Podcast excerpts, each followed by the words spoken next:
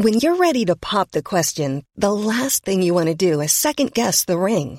At Bluenile.com, you can design a one of a kind ring with the ease and convenience of shopping online. Choose your diamond and setting. When you find the one, you'll get it delivered right to your door. Go to Bluenile.com and use promo code LISTEN to get $50 off your purchase of $500 or more. That's code LISTEN at Bluenile.com for $50 off your purchase.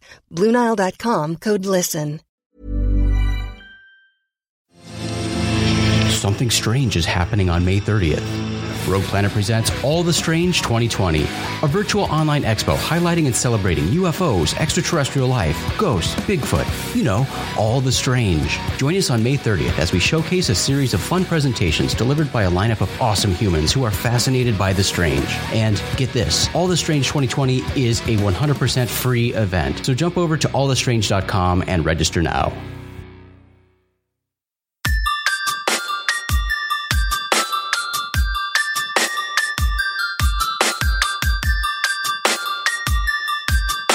This is Somewhere in the Skies with Ryan Sprague.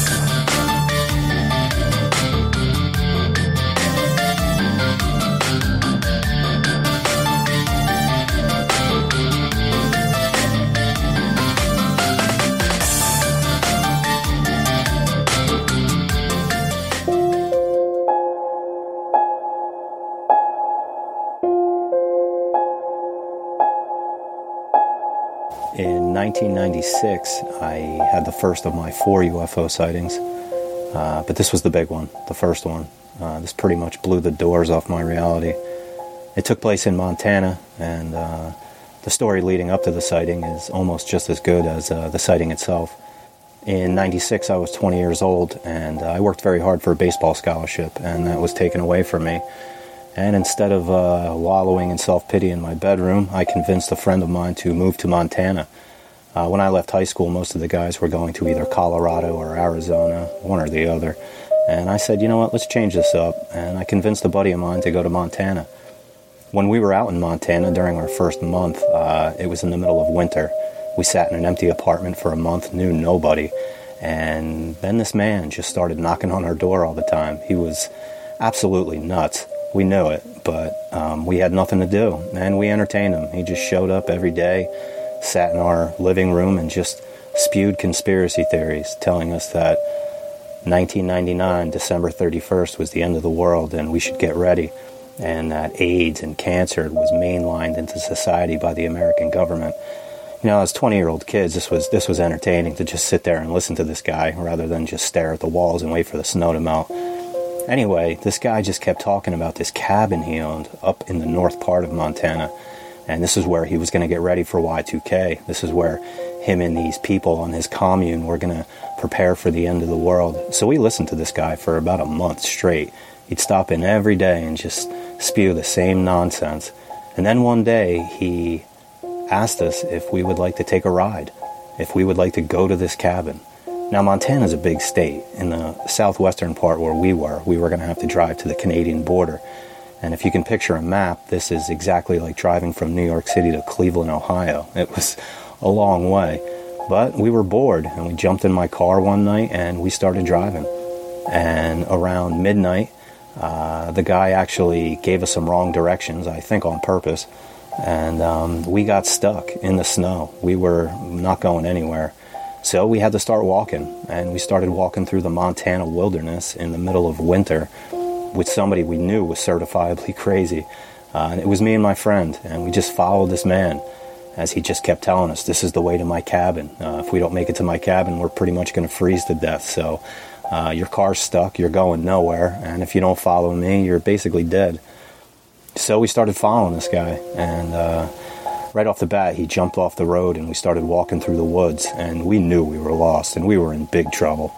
Um, he just kept firing off, um, you know, all about the conspiracy theories and, you know, wait till you meet this person tomorrow when, uh, you know, the sun comes up. And we hadn't even gotten to the cabin yet. We were just afraid for our life.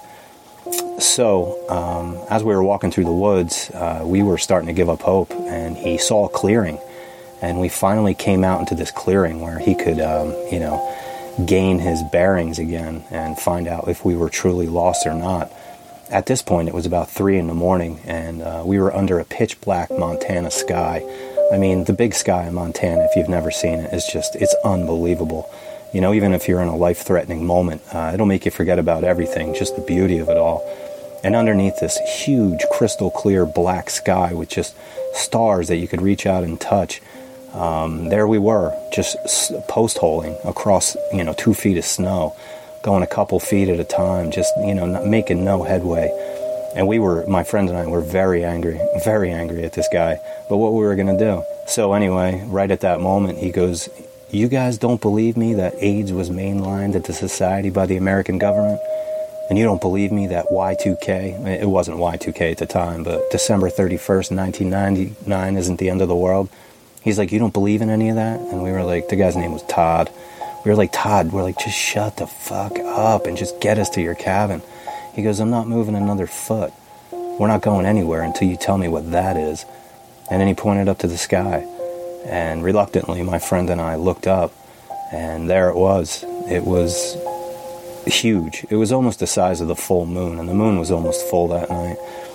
And it was a, uh, a circular object uh, it was just this piercing white on top and green on the bottom with just this red strobe going across it, just, you know, pulsating across.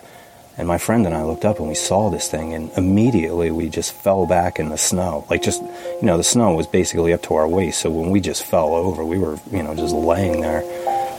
And we were looking up in the sky, just looking at this thing. It wasn't moving at all, but it, the light was just, you know, the green and the white and the red strobe and we could tell, um, you know, from this that this this guy had seen this. This guy Todd had seen this so many times. It was almost a bore to him. And we laid there for you know about a minute, and then all of a sudden, this thing just started dancing all over the place. If you could picture the Rocky Mountains uh, in the distance under the moonlight, you know, with just jagged snow-covered peaks, and uh, you know, there's there's the moonlight just illuminating off them. Here was this thing went from just hanging over our head to within a split second, it was just dancing up and around the Rocky Mountain peaks before coming to a quick rest. And it would stop for a few seconds and then just start dancing above the Rocky Mountain peaks again.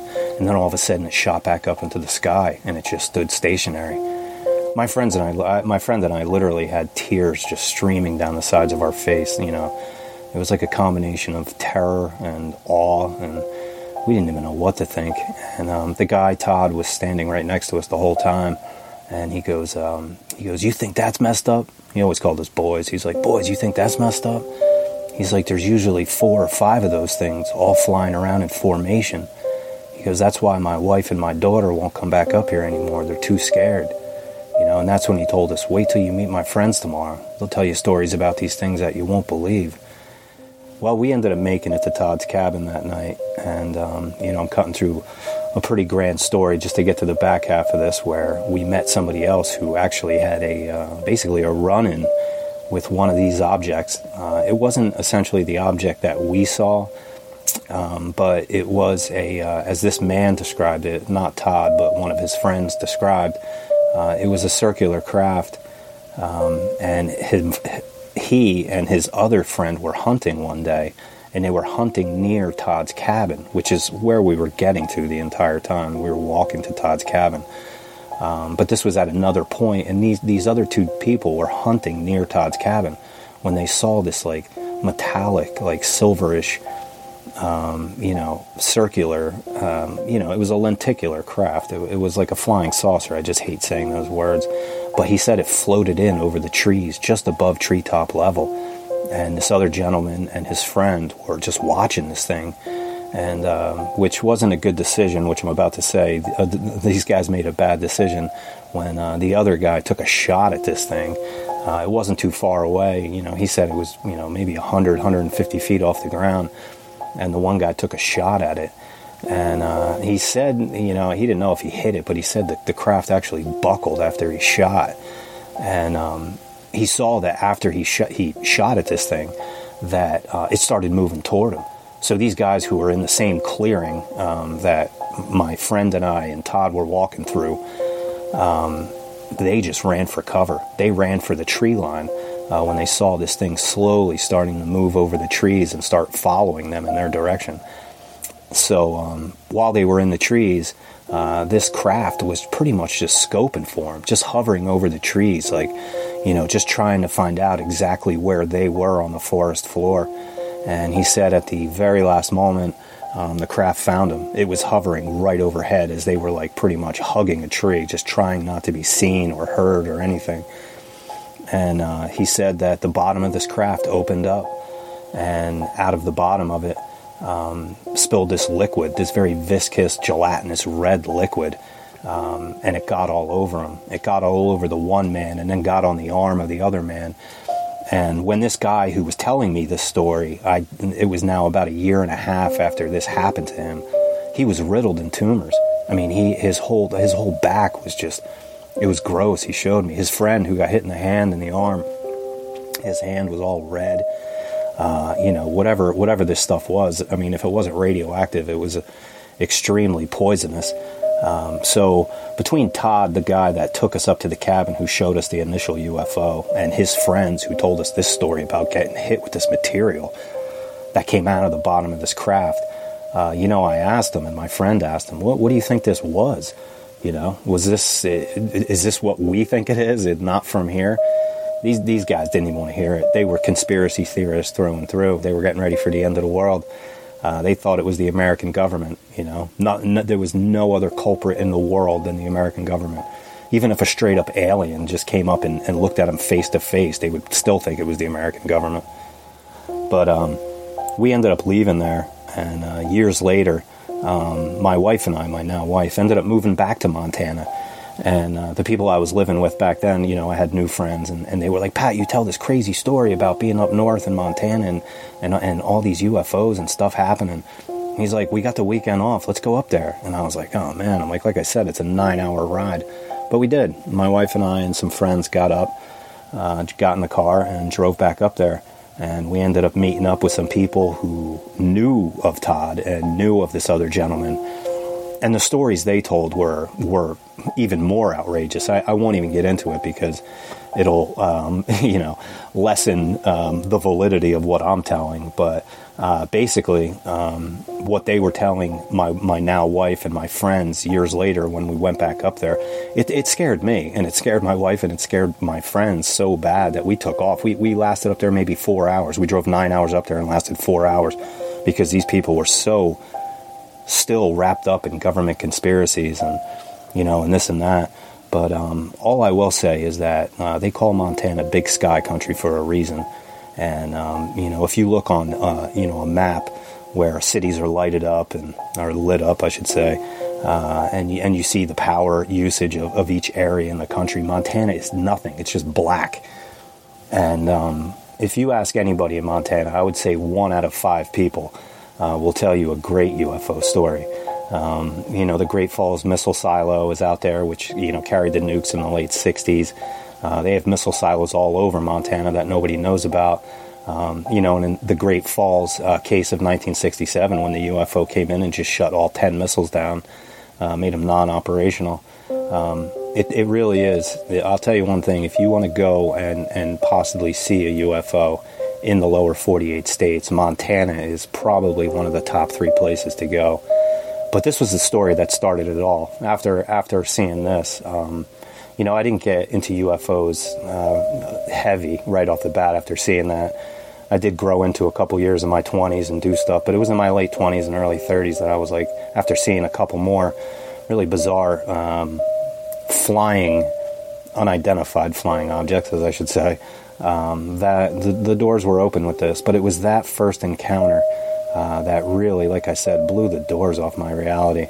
Um, and just to reiterate one more time, it was this thing was the, when we initially saw it, the first UFO that my friend and I fell back into the snow. You know, it was huge. You looked at the moon, you could picture a big moon. This was almost that size, white on top, green on the bottom, with a red strobe, and just it danced all over the sky. Uh, came to a rest, and as this guy said, there's usually like four or five of them flying around in formation up there. So if you ever want to check it out, uh, go to Montana, northwest corner. You know, hang out there for uh, a couple nights during the summer, during some clear, clear black nights, and uh, you got a high probability of seeing something. But that's that story.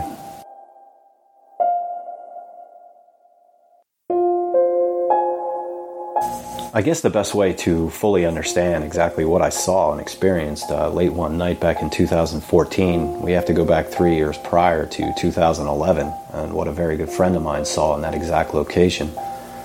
Uh, this is the very northwest corner of New Jersey, uh, in a rural area on a little river called the Musconetcong River. And my friend, who we'll call Mark, uh, is a bunch of years older than me, a very prominent businessman, and an upstanding member of the community. So when he talks, people tend to listen. And when he decided to drop this story on me one day, uh, I was shell shocked to say the least. But Mark knew of my interest in the UFO topic, and he heard me have conversations about it from time to time, and even partook in some of those conversations. But I had no idea that for three years he'd been living with this bottled up experience that rocked him to the core. Um, he had never told anybody about it, which is what he preceded the story with. Pat, I've never explained this to anybody. Uh, I don't even think you're going to believe me.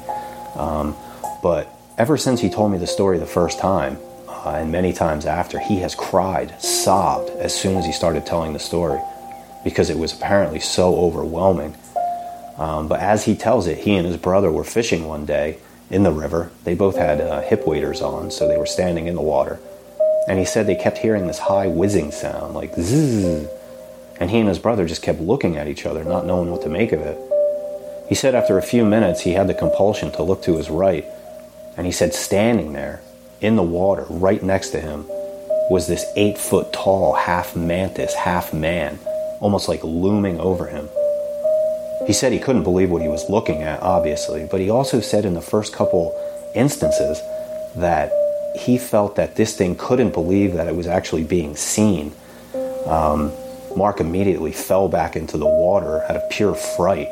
Uh, he said he lost control of all his bodily functions.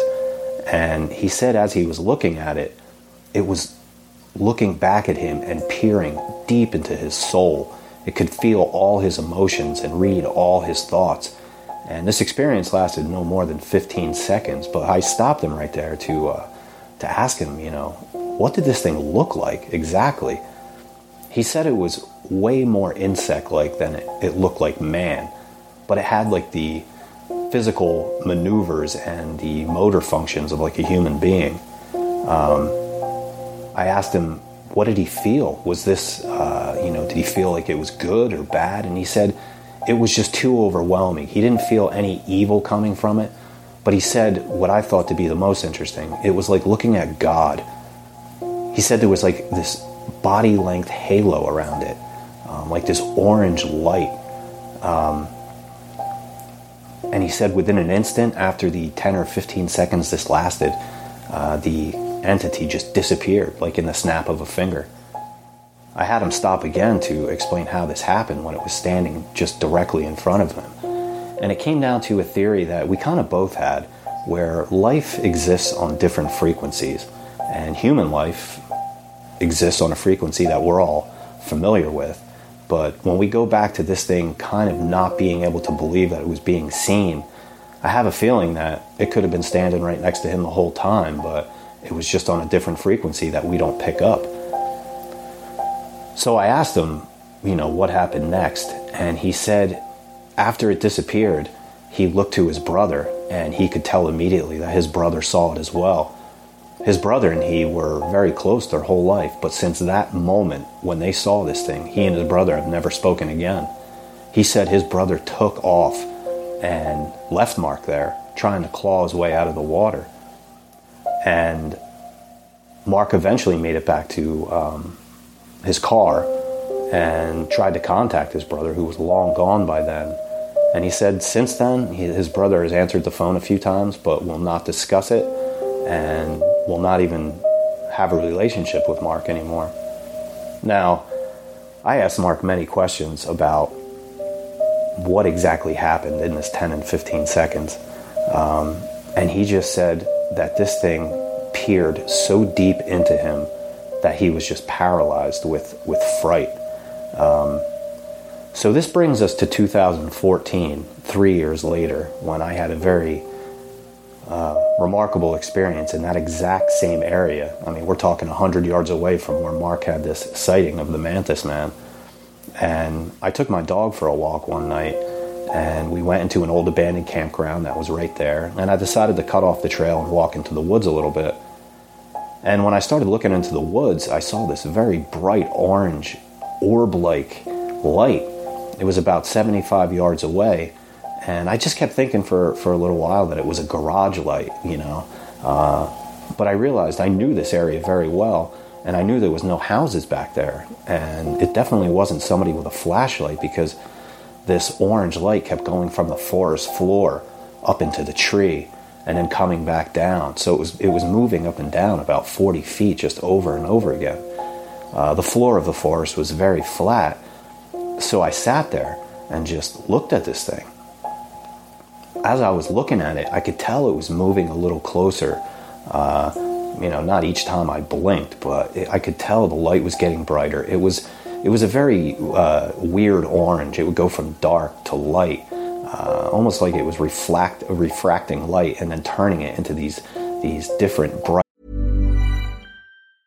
Burrow is a furniture company known for timeless design and thoughtful construction and free shipping, and that extends to their outdoor collection.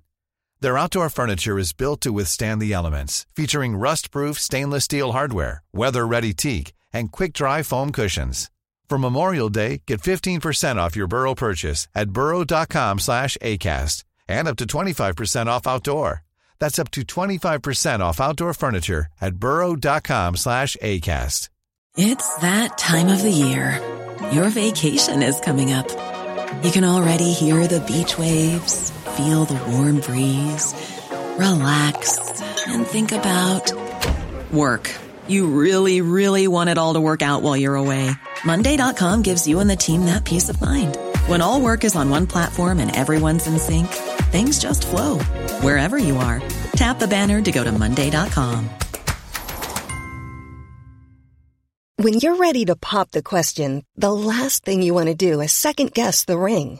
At Bluenile.com, you can design a one of a kind ring with the ease and convenience of shopping online. Choose your diamond and setting. When you find the one, you'll get it delivered right to your door. Go to Bluenile.com and use promo code LISTEN to get $50 off your purchase of $500 or more. That's code LISTEN at Bluenile.com for $50 off your purchase.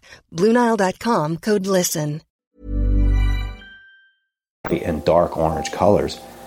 But the other thing that I, I, found very strange that the whole forest was dead silent. It, I just noticed in an instant that it was complete silence. And the most incredible part of this is after I'd say a minute or two, every four legged animal in the woods just goes blowing by me on both sides of my periphery. I mean, it was like it went from dead silence to just like seeing deer burst by me and hearing like other creatures just take off right on both sides of me. My dog was just, she wasn't even on her feet anymore. She was just laying there trembling. And when I looked back and caught focus of this orange light again, um, I saw that it was starting to move towards me at more of a rapid pace. And I was, I was petrified.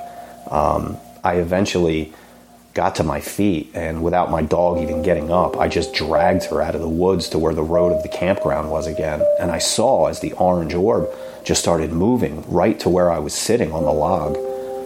And as I stood there, you know, with all the hair on my body standing up, I watched this thing as I just slowly made my way out of the campground back to the main road.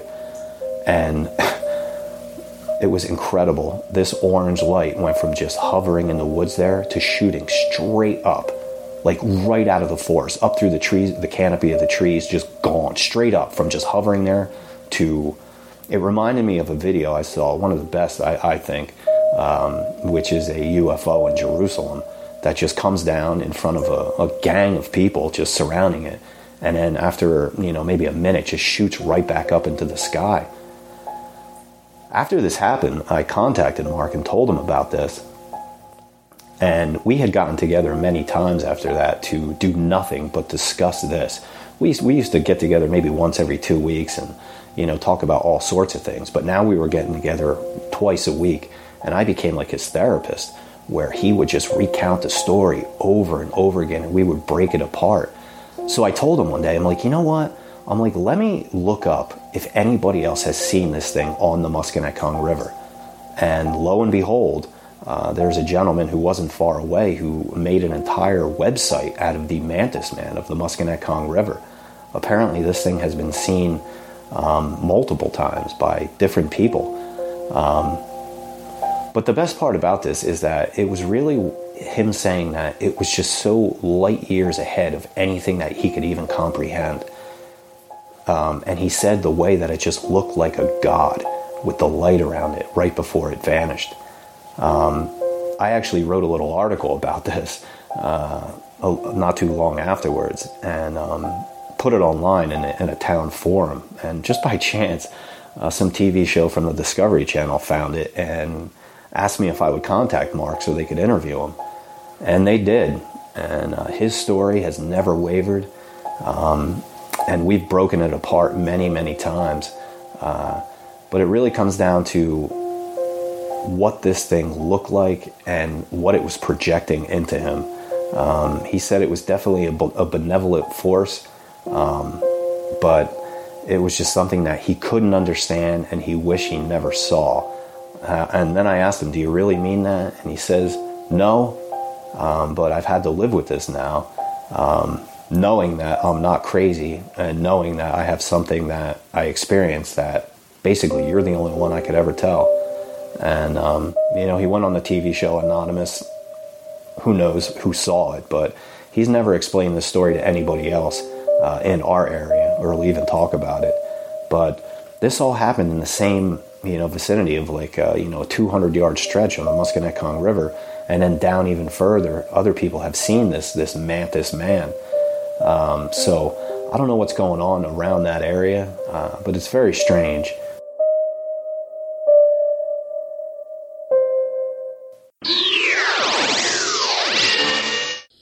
Owls are somehow connected to UFOs. I don't say that lightly. After over a decade of obsessive investigation, I am convinced of this connection. As strange as it may seem, people are seeing owls in the highly charged moments of a UFO sighting and within the challenging memories of UFO abduction. This mystery has been the focus of my research. My name is Mike Clelland, and I have explored these connections in my book, the Messengers. At its core, this book is simply a collection of stories, and each is a remarkable real life experience. The Messengers is also my own story of how owls played a role in my life. The Messengers is the first in a trilogy of books. All my books are available on Amazon in paperback, ebook, and very soon as audiobooks. Well, I uh, grew up next to one of the most notorious, creepy, downright scary roads in America, simply called Shades of Death Road. It's a uh, seven mile stretch uh, winding through the cornfields of northern New Jersey. And even on a clear day, if you hang a right and head down that road, it's like traveling into midnight. The road itself is steeped in hundreds of years of war. I mean, the amount of spirits and specters and uh, ghosts to UFOs that have been seen down there through the years by people who've reported it, people that I know. Um, it's been thrust into the limelight as of uh, as of late. Um, Jack Osbourne and his crew from whatever show they're with traveled down there and had all sorts of problems. Um, equipment malfunction, their car broke down, they had a flat tire. But they took a few pictures, and the one picture of a uh, a shadowy figure standing next to the standing next to a tree um, was really one of the best I've seen of the unexplained on Shades of Death Road through the years. It's uh, it's a man who they said it was right in front of him, um, but he was not there. But to tell you about my experiences down on Shades of Death Road, I should probably uh, precede that with uh, giving you a little history on the road. Uh, it was originally a settlement between the Iroquois and the Lenape Indians who had fierce battles back there and uh, a lot of the area just became a burial ground. So when the white man came in, uh, it caused a lot of tension and friction. And running along the road is a state park, somewhat famous state park called Jenny Jump. And as the legend goes, uh, a white settler and his daughter were up on the ridge there, uh, surrounded by one of the tribes of Indians. And the white man, not knowing what was going to happen to him or his daughter, convinced his daughter to just run and jump off the cliff hence the name Jenny Jump. But the road itself is filled with all sorts of, uh, of landmarks, uh, such as the Fairy Hole, which is a really creepy cave that was uh, only discovered uh, in the early 1900s, even though people were back there for, uh, for quite a long time. It overlooks uh, a lot of the burial ground and is said to have contained all sorts of bones and pottery and you know arrowheads and um, a lot of the bones that they took out of there they really couldn't identify but the most famous uh, landmark on there is Ghost Lake, uh, which is where I had one of my experiences. This was a, uh, it seems to be a man made uh, pond that was flooded by two men back in the day. Uh, but what they didn't know is that the low lying area that they flooded was really the big portion of the, uh, the burial ground. Um, there's also an abandoned cabin back there with a piano built into the wall where you know, a, a, lot of young kids, especially when I was young, we would go back there. And uh, even though I never heard anything, some of my friends claim to have heard some really weird stuff coming out of there, um, especially like the piano music uh, in the dead of winter. But some kids had uh, quite a harrowing experience in the uh, early 80s back there that was written about. Um, if you want to look that up, it's, it's quite interesting. It was, uh, you know, an unnerving story. But like I said, the uh, the road itself is filled with all sorts of spirits. You know, they said you know drivers driving down the road would see like a, a, a vision of a deer just running alongside their car, which uh, which would signify that deers were about to come out and you were supposed to slow down. And you know, there's a uh, a Native American uh, spirit guide that just shows up on the sides of the road. Um, but some of the scarier stuff is, uh, you know, they had a hanging tree down there. I do know that the people who lived down there very early on took uh, you know justice into their own hands. And there's a um, a tree that overhangs the road, which apparently a lot of people were hung from. And uh, some people have seen, you know, the remnants of people hanging there in some kind of spirit form. Um, in the 30s, there was a woman who beheaded her husband and uh, buried his body on one side of the road and his head on the other. Um, one of the uh, the big stories that I grew up with was the girl in the 50s who was coming back from her prom who uh, died in a fiery car wreck. And, um, you know, I would hear all sorts of, of stories from uh, people young and old who would see this girl, you know, walking the road in her, in her burnt prom dress. One of the really weird things was, um, you know, in the 90s, uh, some hikers found hundreds, thousands of um, Polaroids scattered throughout the forest you know these polaroids were just you know and it wasn't just one group of hikers. It was um, a couple different groups of hikers at different times found these pictures and the pictures were of uh, women in distress who were like you know bound up with their eyes like half open. You know you could tell they were alive. Uh, a television um, same television in different pictures uh, just turned to different channels. Uh, and men like laid out on uh, on steel sheets from what the uh, from what the police were able to deduce, uh, some of these people in this picture, in these pictures, were uh, of missing people uh, that they'd been looking for for quite some time. So, you know, whatever it was, uh, it was quite nefarious. But uh, the road should really have been, you know, paved in blood with all the violence that went on down there. There were bands of, you know, of thieves and, and highwaymen who, you know, if you would get off one of the main roads heading to New York City, you were robbed and killed along this stretch of forest, um, you know, in Warren County, New Jersey. But the first instance that I had down there was uh, was at Ghost Lake, and I was about 17 years old, and um, you know, I grew up hurt hearing about this place, and it's only right down the road from me. So I, uh, I convinced my girlfriend um, to drop me off there one night at like nine o'clock so I could go fishing. I'm a terrible fisherman, but I went down there with a pole and uh, threw my line in the water and after like 10 or 15 minutes, this, uh, this other fisherman just appeared out of nowhere. You know, if I was standing at 6 o'clock, right around the shoreline at like 10 o'clock was this other fisherman. And the lake itself is, is really, it's a glorified lake. It's more like a pond.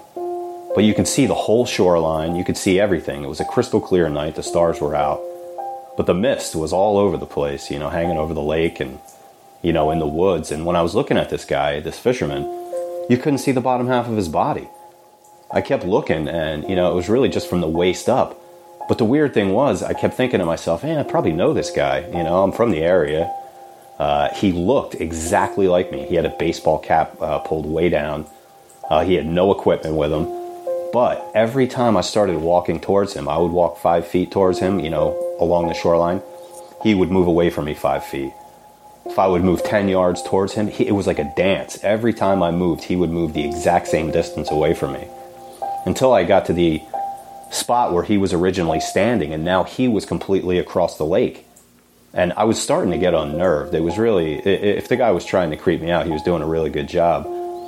But as I sat there looking at him, I still, at to this point, I could, I looked down at my own legs. I'm like, well, there are my legs. How come I can't see this, the bottom half of this guy? And he, um, he ducked behind this cluster of three trees. I'll never forget it. And uh, I thought he was just ducking behind these trees to come out the other side so he can continue down the shoreline fishing. But he walked behind these trees and never came out. And backing up where he was was the state park. There was no roads there. It's not like he was walking to get out. Uh, and it just really just backed up into like a cliff. So unless this guy came with climbing equipment and, um, you know, or was living in the woods, I have no idea where this guy could have went. And you could you could see the man when he started walking around the tree you know, it wasn't like you know there was foliage covering covering it all. But I could see him starting to walk around the cluster of three trees, um, and that was it. And when he dis- when he disappeared, literally right in front of my face, because I, I wasn't even paying attention to me fishing. I had a line in the water just to make it look like I was, but I just kept watching this guy.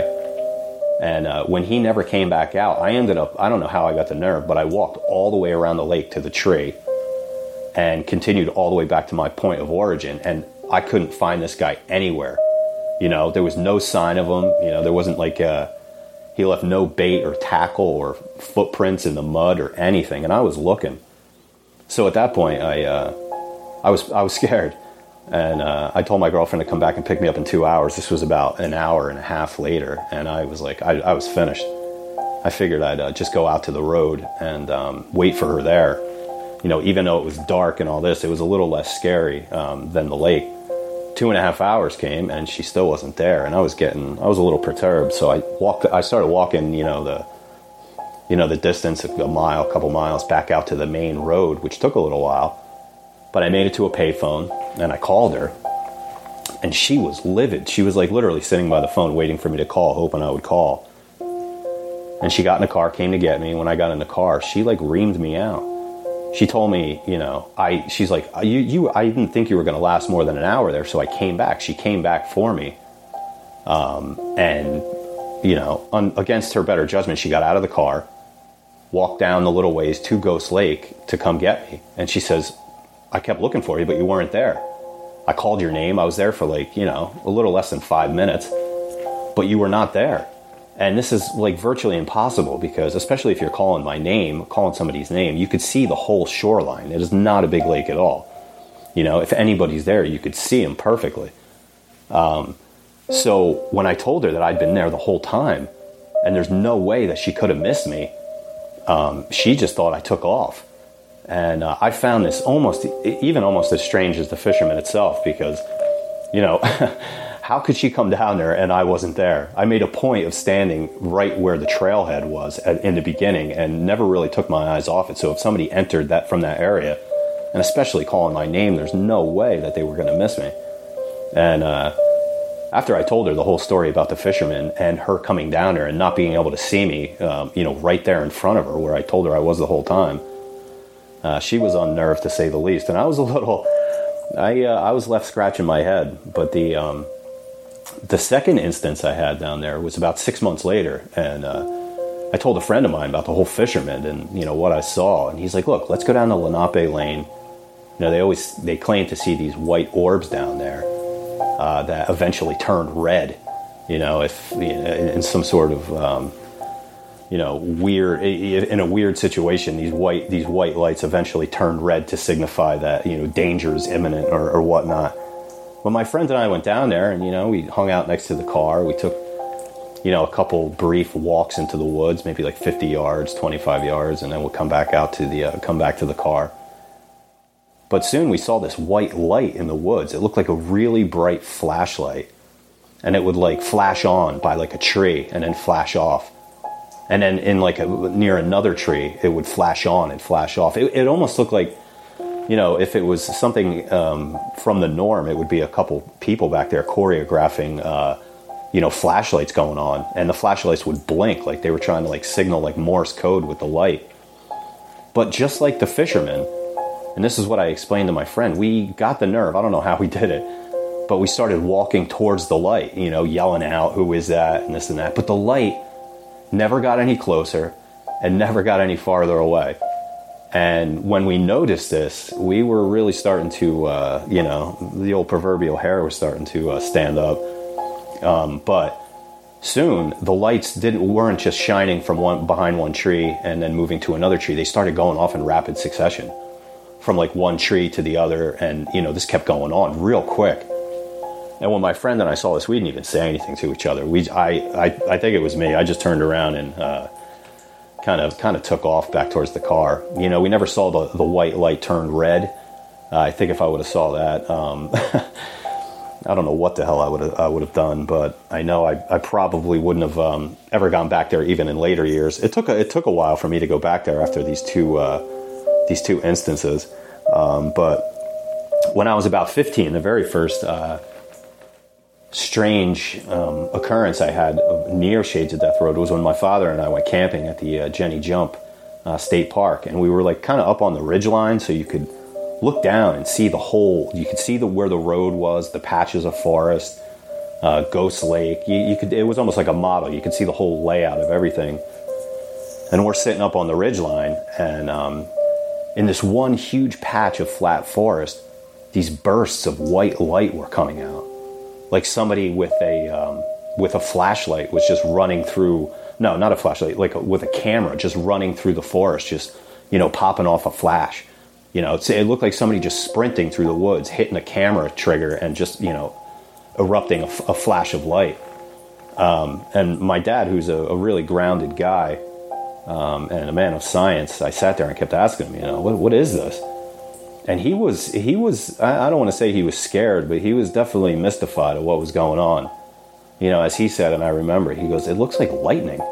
You know, it, look, it looked like a whole uh, thunderstorm going off like underneath the canopy of the trees, and uh, I thought back. I thought back to this when I saw the white light down there with my buddy uh, because it was it was like a flash of light, and then it would it would go off, or it looked like it ducked behind trees, and it, and it just happened uh, eventually in rapid succession. Um, but when this happened with my father, uh, we sat there for quite a while watching this, and it did not stop. And there were no houses back there. There were no drives. It, there was just a, a, patch of, you know, of empty woods. And uh, as I said, it really it was it was quite a sight. It, it, actually looked cool, you know, just to see this dark, dark, big patch of trees and just these bursts of white just coming out. Uh, like I said, like lightning.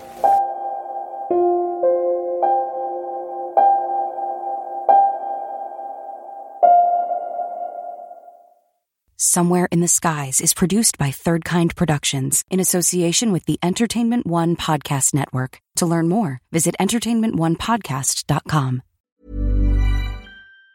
Even on a budget, quality is non negotiable. That's why Quince is the place to score high end essentials at 50 to 80% less than similar brands. Get your hands on buttery soft cashmere sweaters from just 60 bucks, Italian leather jackets, and so much more. And the best part about Quince, they exclusively partner with factories committed to safe, ethical and responsible manufacturing. Elevate your style without the elevated price tag with Quince. Go to quince.com/upgrade for free shipping and 365-day returns. A lot can happen in the next 3 years.